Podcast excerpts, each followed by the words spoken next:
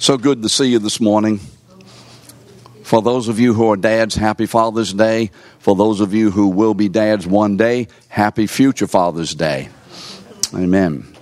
This morning, as you already know from this is the 67th lesson in our skirting through Matthew.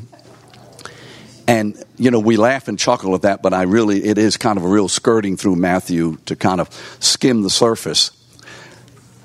But we're continuing in Matthew and we're in chapter 22, which is the last chapter that Matthew records that Jesus is being questioned and Jesus is being, if you would, verbally attacked by the leadership of Israel. The attack is going to be different the next time, but the attack up to this point has been the questioning of his authority. Who are you? Who do you think you are? Where did this authority come from? Why are you doing what you're doing? We're in charge. We're the priests. We're the elders. We're the Sadducees and the Pharisees. We're the ones whom God has given oversight and leadership for his people. And there was certainly an expectation and even a desire of, for the Messiah. But that expectation and desire for the Messiah was a political expectation, and understandably so. They were looking for someone to come whom Moses promised. You remember in Deuteronomy, you may remember that. Deuteronomy 18:15, I think it is. And Moses said, "A prophet is coming like unto me. Listen to him." And so there was this promise from the very beginning in Genesis 3:15 moving all the way through of Israel's history that a deliverer is coming. And they obviously and understandably saw this deliverer as we would as one who would throw off the yoke of oppression of Rome and reestablish Israel's independence as a nation, and that they would once again enjoy the kind of status and supremacy that they enjoyed, for instance, under Kings David and Solomon. And certainly, Jesus is that deliverer, He is that Messiah. And he is one who is coming to deliver us from bondage and from the wicked rule of Satan. But there is a way that that deliverance must be carried out in order for that deliverance to be effective. And that deliverance must be carried out not in a political or natural sense, but it must be carried out through the breaking of the power of the one who rules over us. And that is the power of death as a result of sin. And so he first must deal with the root in order then to begin to produce the effect of the fruit of deliverance. And so the root of deliverance is the dealing with and putting to death death. And death is put to death death's hold and activity and sway and command and inevitability, at least spiritually speaking, over God's people is put to death at the cross. Why? Because death rules and reigns throughout humanity, and you see this in Romans 5 because of sin in humanity. And so Jesus putting sin to death by paying the full, final, and forever price of our sin, the guilt of our sin, once that occurs, it is finished in John 19, verse 30. Death then, Jesus then is swallowed up in death and in being submitting himself to the gripping of death into the grave, Jesus in the resurrection leaves death in the grave so that in the resurrection, death is finally forever buried. Amen? And then in that he is able to deliver us. But the Pharisees and the leadership of Israel, and quite frankly, even the disciples. They didn't see this. And we would not have seen it either. Because you see, it's spiritually appraised. And so there is this contest. Who are you? What's your authority? And hopefully I can begin to get to the lesson today. And so last week, you remember, we've dealt with these questions, and this is the last of the questions that um, are given by the Pharisees. The next question after today's question will be the question of Jesus, which will finally close out chapter 22. And then we'll get into chapters 23, 4, and 5, which is the last of the great discourse or the sermons, the fifth of the great sermons. And then after that, we'll get into the trials of Jesus. I did say the trials because there are six trials of Jesus, and we'll talk about all six of them, although most believers don't see that there's six. So, verses 34 to 40 in Matthew 22. But when the Pharisees heard that he had silenced the Sadducees, remember about the resurrection? Remember that? God is the God of the living, not of the dead. When he had silenced the Sadducees, don't you love it when truth silences the lie? They gathered together. Now's our chance. Let's try to go in one more time. And one of them, a lawyer, asked him a question to test him. Now, that word test is to trick him up, to catch him in a fault or a failure. Uh, teacher, uh, Teacher, which is the great commandment in the law? And Jesus said to him, You shall love the Lord your God with all your heart and with all your soul and with all your mind. This is the great commandment and first commandment. And the second is like unto it. You shall love your neighbor as yourself. On these two commandments depend all the law and the prophets. Now, immediately, did you notice something? They didn't ask him what two commandments, did they? They said, which commandment? And there was a debate, an ongoing debate among the leadership, among the theologians of the day. Is there a command that summarizes God's intent and purpose and God's revelation in the law? Is there any commandment that we can say, this is the one that summarizes and that God is showing forth the essence of his purpose in creating us. This is the commandment that summarizes that will of God. So they asked for that commandment. It's not a bad request. I think it's a great request. But Jesus is giving two commandments in answer to the question, which commandment? And so what does Jesus do? He answers them by giving them two scriptural references. Notice, please, again, let us be this kind of people. Jesus always answers the questions and or the objections of either the people in the church if you would or outside of the church. He never gives a natural explanation or opinion. He always gives the word of god. Amen? And so can we be a people who when the world begins to question us attack us pin us down. Let us give the power of the Word of God as our answer and leave our own opinions outside. Amen? Because it's the Word of God, Hebrews 4.12, which is what? Active and powerful and sharper than any two-edged sword. So he gives two commandments. Deuteronomy 6.5. You shall love the Lord your God. And then he gives another commandment. What is it? Leviticus 19, 18. You shall love one another.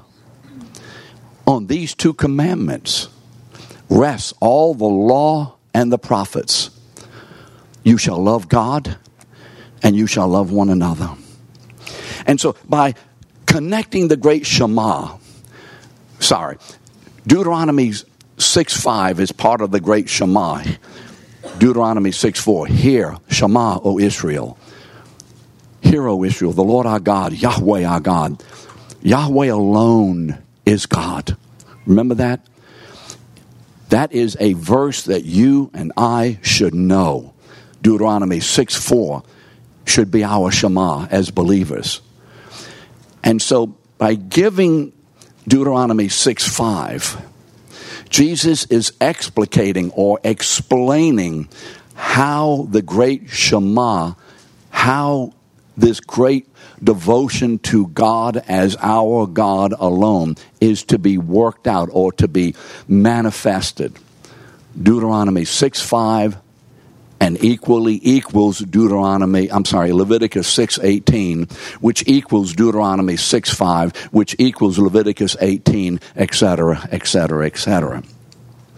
And so by connecting these with the Shema, what Jesus is really doing, at least as I can see the word, and hopefully the Holy Spirit has shown me clearly, he's really explicating Genesis 126.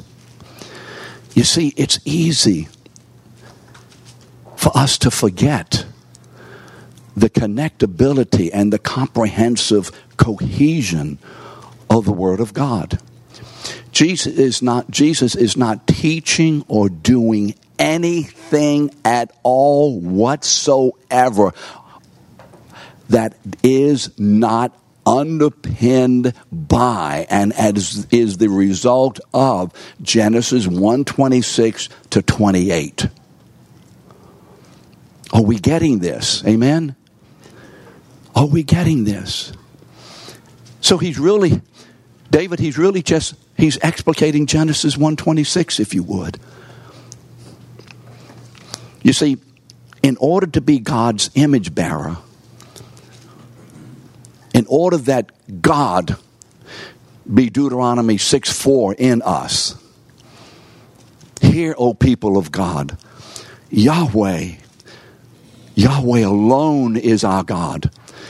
And in order to, for that to be image, we must be a people of Deuteronomy 6 5, which is our upward toward God revelation, and Leviticus 19:18 which is our lateral or what? Outward revelation of what that upward revelation is to be looking like and how it is to be manifested in us.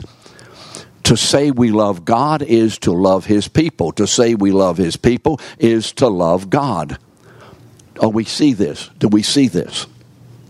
And so, Deuteronomy 6 5 is the upward expression of Israel's devotion to Yahweh. You know what I mean by upward, toward God, is the vertical revelation. And Leviticus 19:18 is the outward or lateral toward the other people expression of their devotion to Yahweh. And this is the heart of what it means to image God.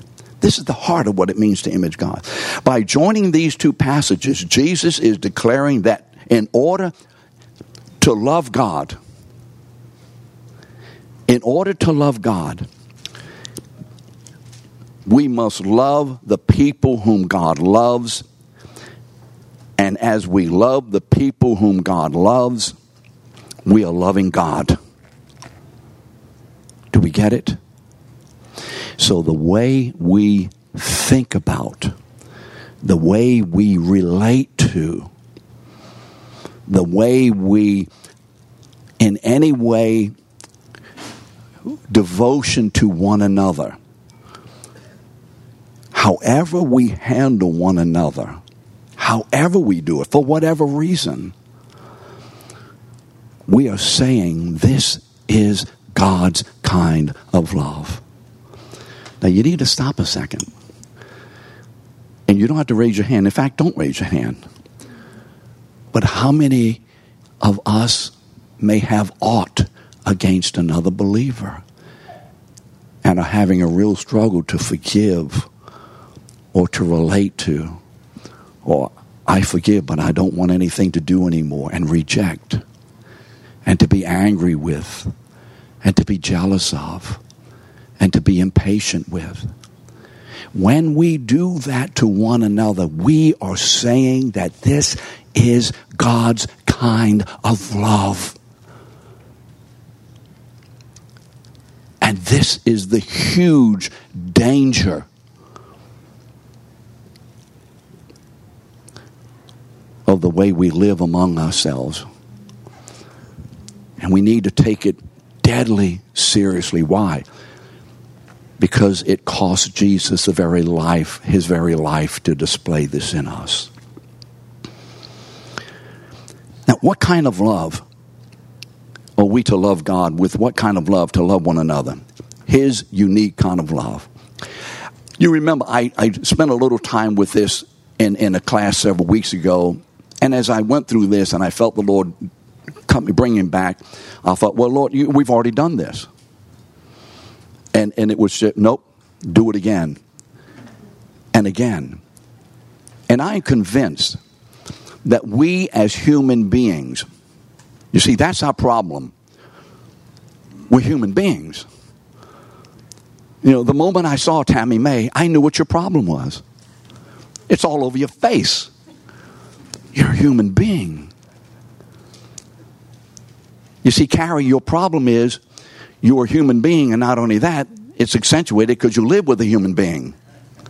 But that's a real problem. And I love saying it, and we do laugh, but what? It is the central problem that we have. We are human beings.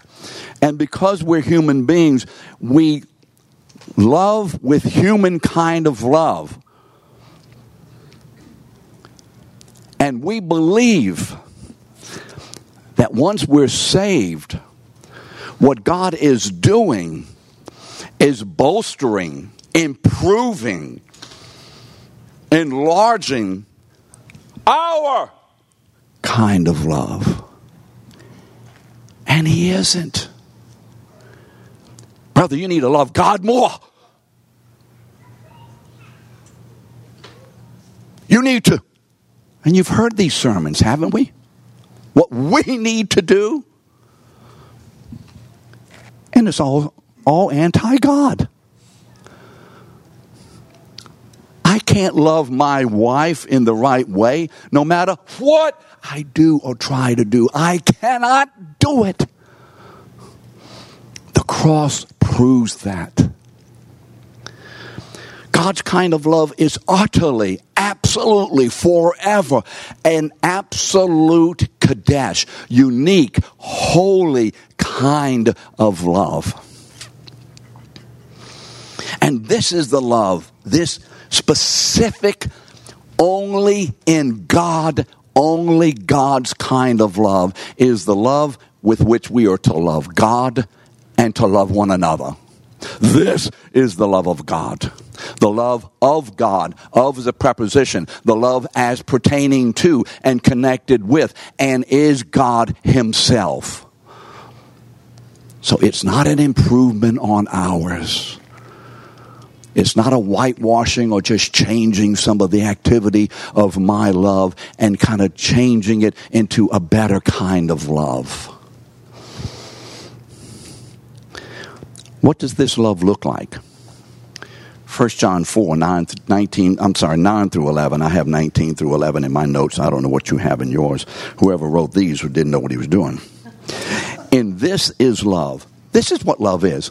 Listen, John 4, 1 John 4, 9 through 11. You want to know what love is? You want to know what biblical love is? You want to know the context and the outworking of biblical love, of God's kind of love? Listen to this. 1 John 4 what? 9 through 11. This is love, and this, not that we first love God. You see, there's a teaching out there that you're saved if you first love God, and if you first love Him and seek Him, then God will love you. That's not what the Bible says, does it? This is the love of God. Not that you first loved Him or sought for Him. It just says not, and yet preachers all the time say it is. Okay. You just have to make a decision. Who knows? Who knows? I, and I'm sure most of you, hopefully all of you, I stand with what the Word says. This is God's love. Not that we have loved God, but that He first loved us. And how did He do it? What does that essence of love look like? He sent His Son to be the propitiation, the sacrificial death for our sins. Beloved, if God has so loved us, we also ought to love one another. Did you just see Deuteronomy 6 5 and Leviticus 18, 19, 18 and? Did you just see it? God first loved us. God's love. God, God, God, God, God, God. And then us, us, us, us. The two being united in His love and by His love. That clock has got to be shot and hanged. Why? Why is this so? Now, let me say this. Don't answer, just think.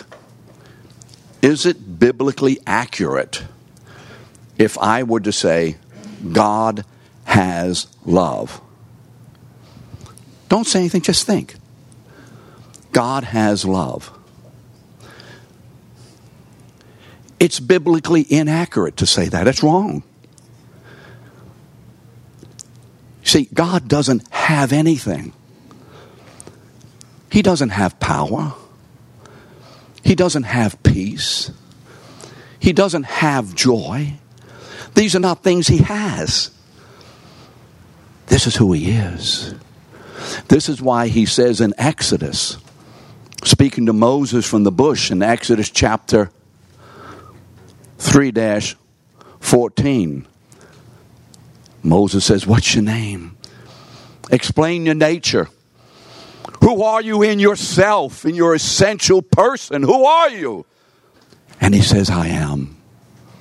He didn't say, I got this and I got that and I got the other. He didn't say, I have anything. He says, What, Frank?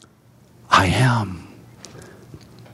So we're not talking about properties that God has. We are talking about properties that define the essential person of God himself. So what does 1 John 4 8 say? God is love. So we're not saying something that God has as attributed to him or external to him or not as a part of him or however. We're talking about the very essence of the nature of God. God is love. This is who he is. Love is God in that context. They cannot be separated. For at any moment if God ceases to express and be love, he ceases to be who he is. Because he is the immutable, eternal, unchangeable, everlasting God of glory. Amen? So, why does he love us?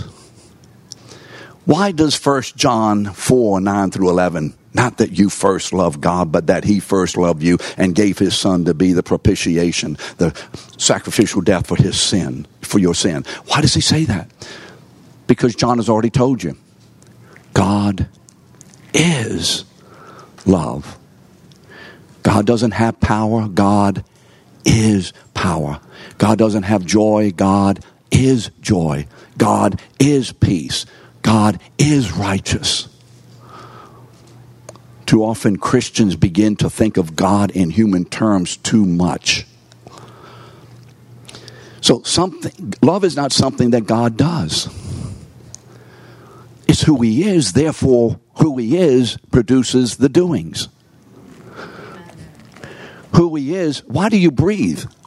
Because you're alive. Because you're alive, you breathe. Now some of you may be questioning that at the moment, but whatever. You see, love is who God is. Love is the very essence of God's nature. It is the very thing that uh, activity, grace, quality, property that defines and makes God God. Therefore, you see, as God's image bearers, those who are the visible display of the very person and character of God must be those who are displaying this essential quality of God. God is love. And this works out in devotion to God and in devotion to who else? One another. Listen to this John 4 11 to 12. I should have put First John.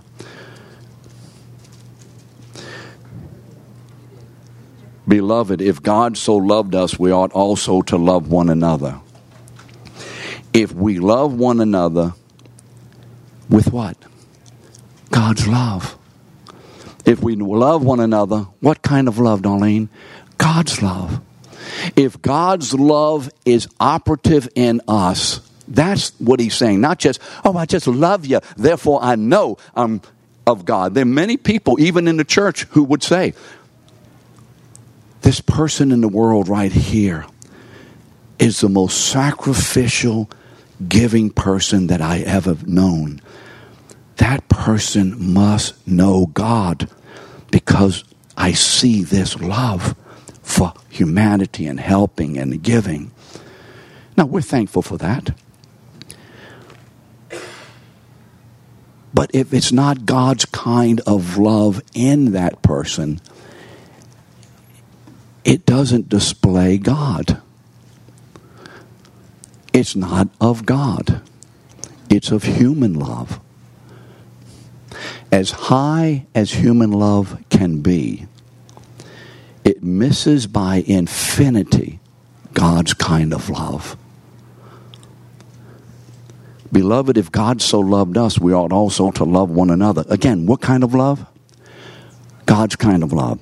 If we love one another with God's kind of love, that shows that God abides in us and His love is being perfected in us or being matured in us. It should be obvious that this kind of love is not indigenous to us as human beings. You see, this is the very love that is displayed in the Trinity among the three persons of God. You want to know what love is? Love is the fellowship and relationship through distinctive roles of each of the persons of God.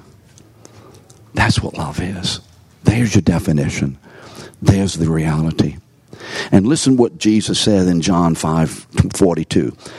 I know that you do not have lo- the love of God within you.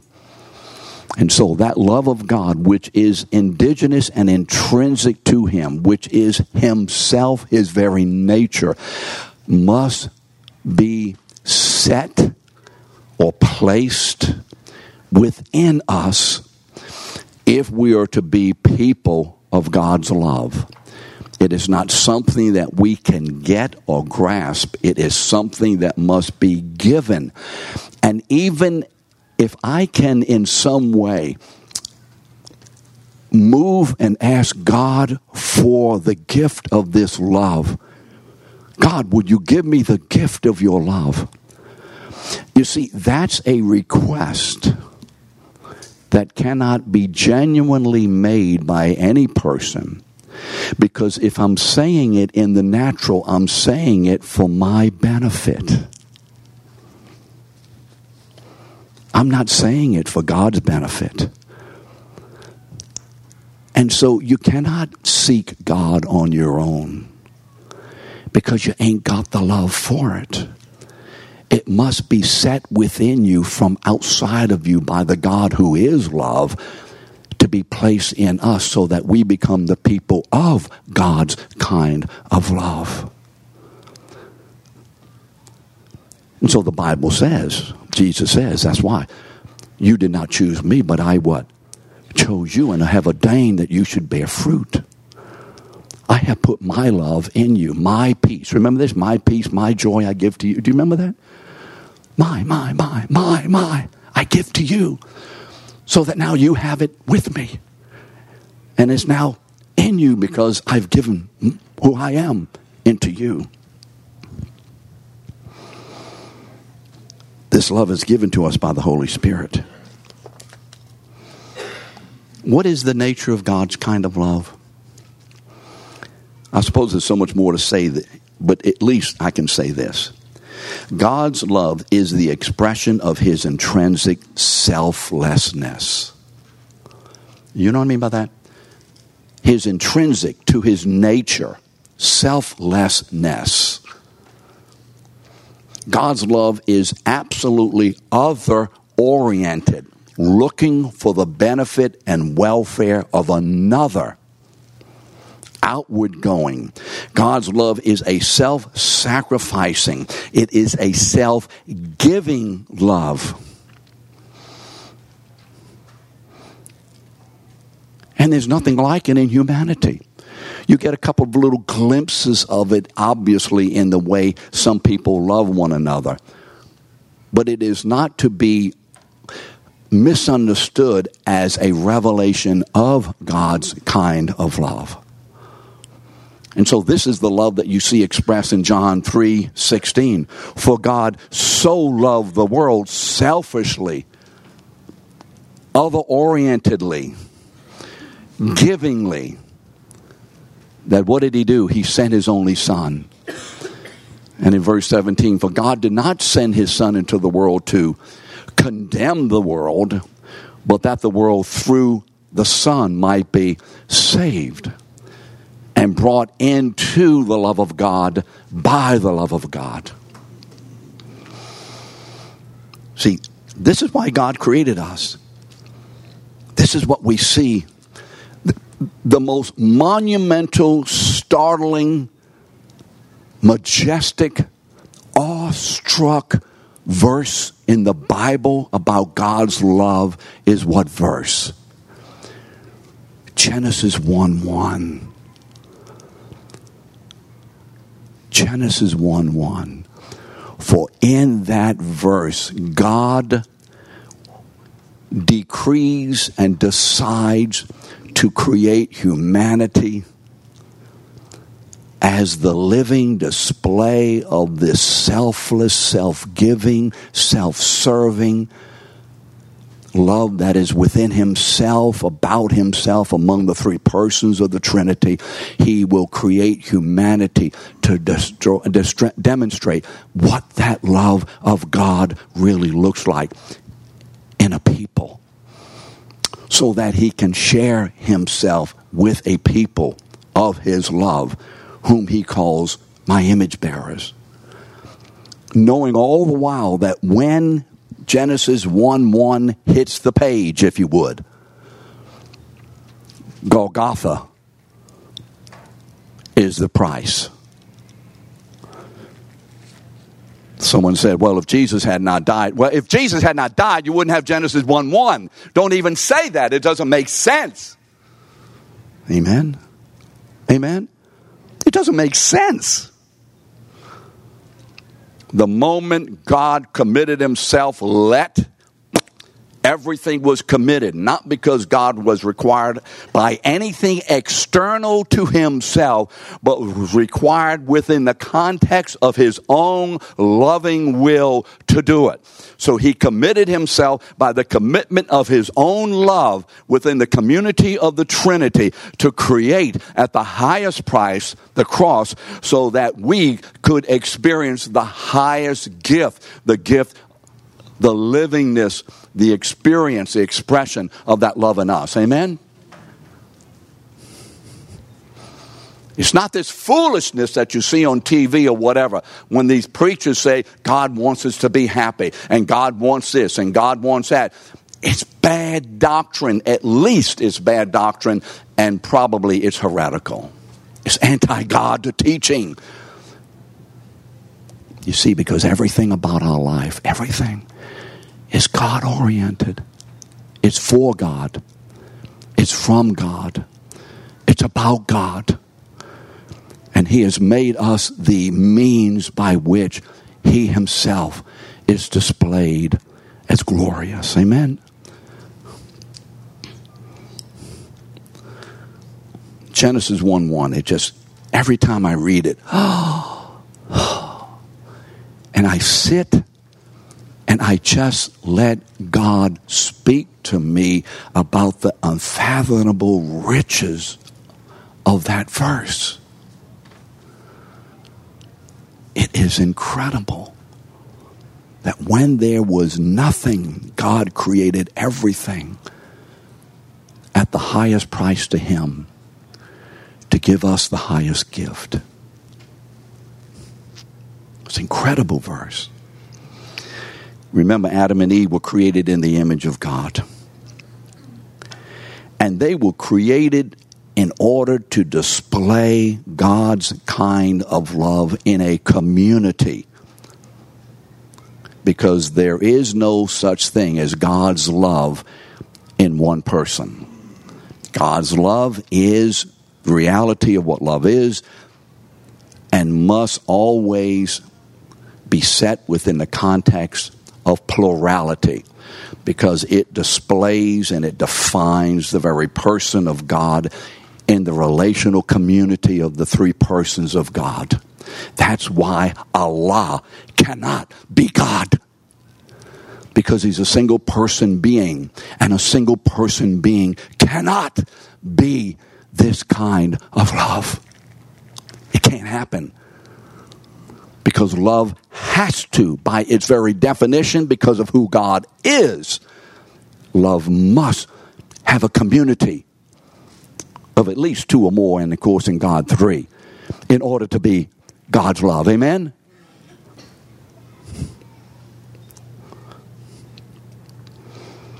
So they were created, Adam and Eve. This means that they were to love God by relating to one another. Hear me. This means that they were to love God. Listen to me. This means that they are to love God and that their love of God and for God is manifested as they relate to one another in God's love. You do see that there is no disconnection between Deuteronomy 6 5 and Leviticus 18, I'm sorry, 19 18. There is no disconnection. If there is any disconnection whatsoever, then neither side is correct.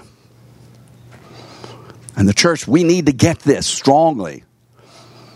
This is the fundamental reason for any relational discord and disruption among the believers in the church and in marriages. This is the issue. Because God's love is not being manifested and cooperated with and active in any particular circumstance or area. There's something about human love that has crept in and has preempted God's kind of love. I don't care what the reason is. Why? It doesn't matter. Because God loved us with a love and we gave him more reason not to do that than any of us can give to one another.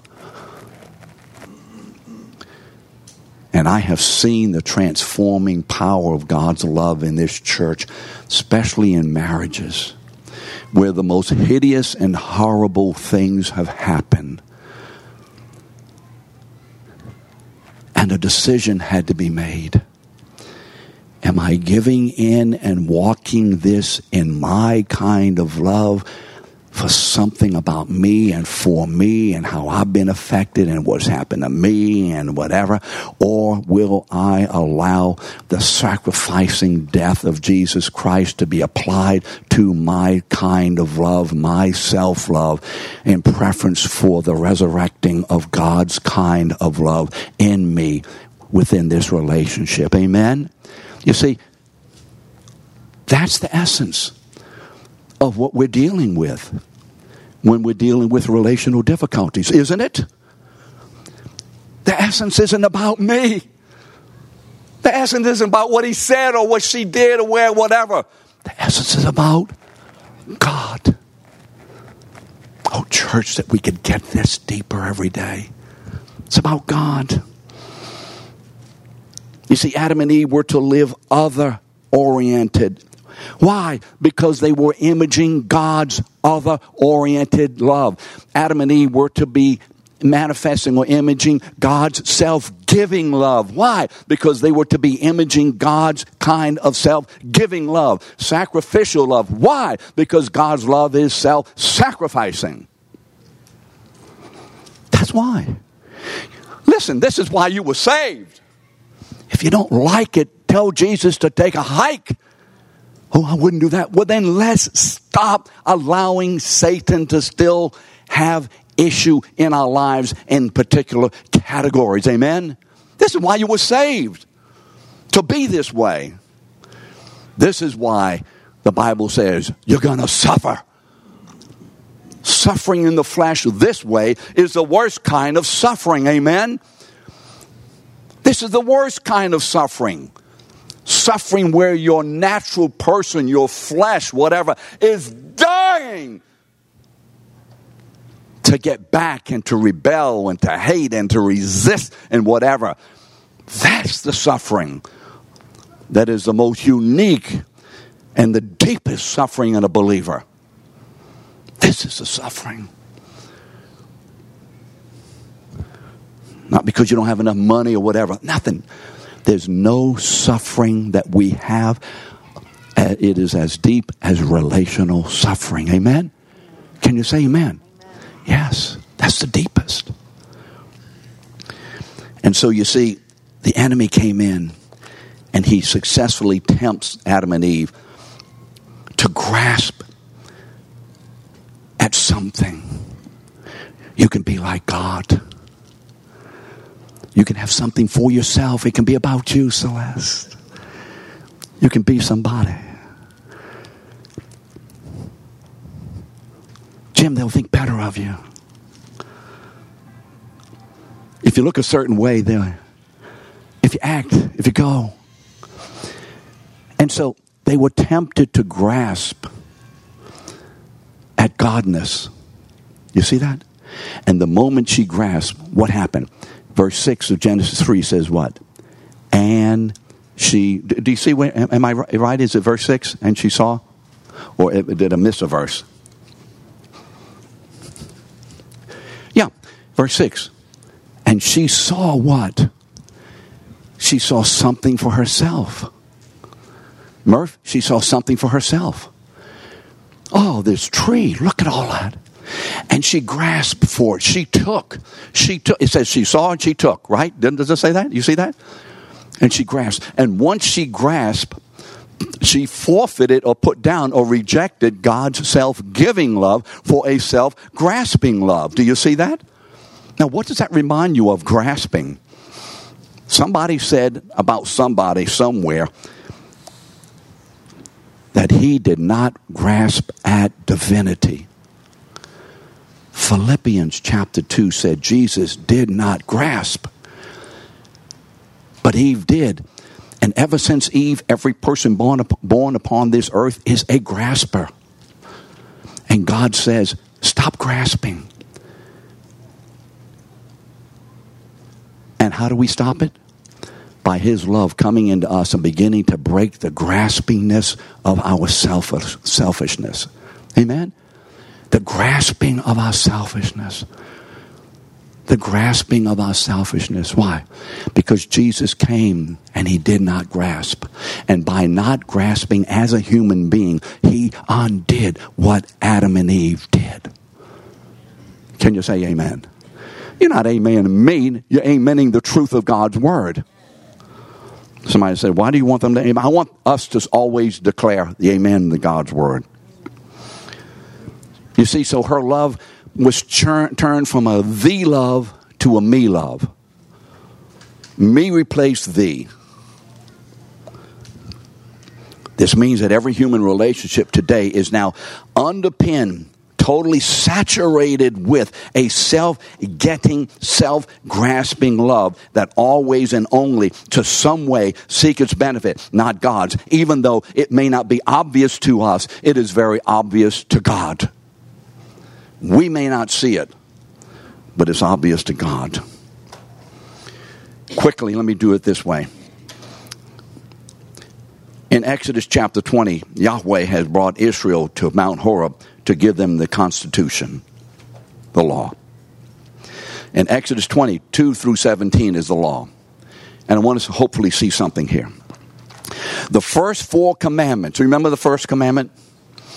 I am the Lord your God. I am Yahweh your God. You shall have no other gods before me. In that I hear Deuteronomy 6 4. And then he gives three commands of how we are to what? Have God, a whole God in preeminence. The first, therefore, four. The, the first one, have no other gods, and remember, no images. You remember this? Okay. The first four are the outworking, or the equivalent, rather, of Deuteronomy 6 5. Then the last six are the equivalent of Leviticus 19 18. Honor your mom and them. Don't steal. Don't kill. You remember that? The first four are God related, then the next six are people related.